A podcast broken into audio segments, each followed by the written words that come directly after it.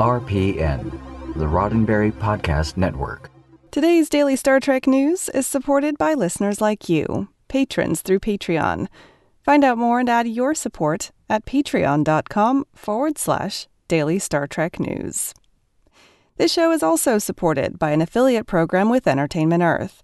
Visit dailystartreknews.com forward slash entertainment earth to get awesome Star Trek toys and collectibles and support this show all at the same time.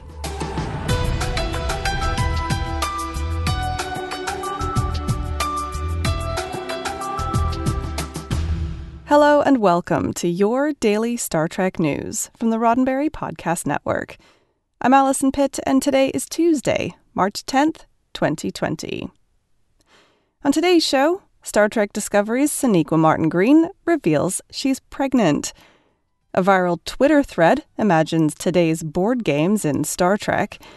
And TrekCore comes through with pictures from the Starfleet Museum on Star Trek The Cruise. All that plus this week's Trek trivia coming up next. Sonequa Martin Green has announced that she is pregnant. The Star Trek Discovery star made the announcement on Instagram on Sunday. Martin Green posted a picture of herself, flanked by her husband, actor Kenric Green, and their son, Kenric II.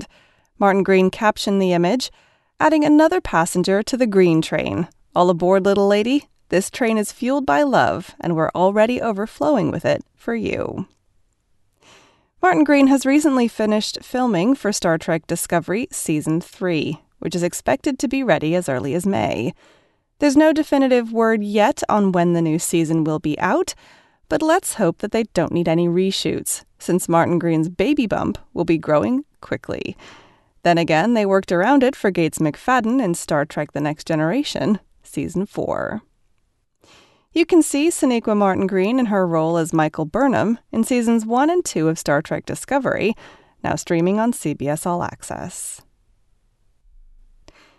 An innocuous Twitter thread about board games in Star Trek has gone viral in Trek circles. Yesterday morning, Sean Kelly at StorySlug on Twitter posted the following It's weird how many board games exist in Star Trek. He then proceeded in a 54 tweet thread to poke fun at the leisure activities people seem to get up to on the show, first by lampooning scenarios from actual episodes and later moving on to imagining Star Trek characters playing games contemporary to our time. One presumes that their classic nature means they've simply been preserved into the 24th century. Some of the best ones Worf rolls the dice. Ah, now it is you who is sorry. That's my Worf impression. T'Pol, can we not simply replicate the missing piece? Trip, this is an original copy of Mousetrap. Those plastic mice are irreplaceable. Seven of Nine gets really into Candyland, and for most of the episode, it's just super embarrassing until she has a monologue at the end that ties it into barely remembered childhood trauma, and suddenly it's your favorite episode. And finally, Q forces the crew to play in a real life version of Chutes and Ladders, which turns out to be way more dangerous than you'd expect because the British version has snakes. At the very end of the thread, Kelly suggests that maybe Alex Kurtzman or the Star Trek Writers' Room should give him a job. Personally, I'm a fan of more board games in Trek and in real life, so let's hope that maybe they make it so. More news and Trek Trivia Tuesday in just a moment, but first, a word from me. All this week, I'm highlighting some of the really great Star Trek stuff you can get from entertainmentearth.com. Today's edition a pair of 7 inch resin bobbleheads of Geordi and Data from Star Trek The Next Generation in full Sherlock Holmes regalia. Each figure also includes a Baker Street holodeck themed backdrop to stand on. This set was a Comic Con exclusive and limited to just 1,500 pieces in total. You can snag the set for yourself today for just $22.49. And when you hit the Entertainment Earth site by first going to dailystartreknews.com forward slash entertainment earth, they reward me with a small affiliate incentive. so you can work on building your collection of cool Star Trek stuff and help me out at the same time. To find out more, just head to dailystartreknews.com forward slash entertainment earth. That's dailystartreknews.com forward slash entertainment earth. And a big thanks to you for supporting this show. For those of you, like me, who were unable to attend Star Trek The Cruise last week, TrekCore has come through once again.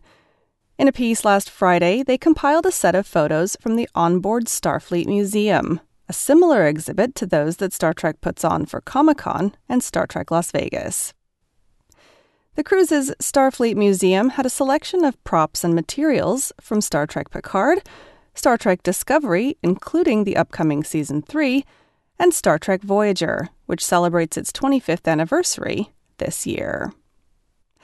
Among the props on display were the painting entitled Daughter that was featured in the premiere episode of Picard, a Starfleet phaser rifle as wielded by Seven of Nine, Romulan space elf Elnor's sword, and a set of Romulan tarot cards.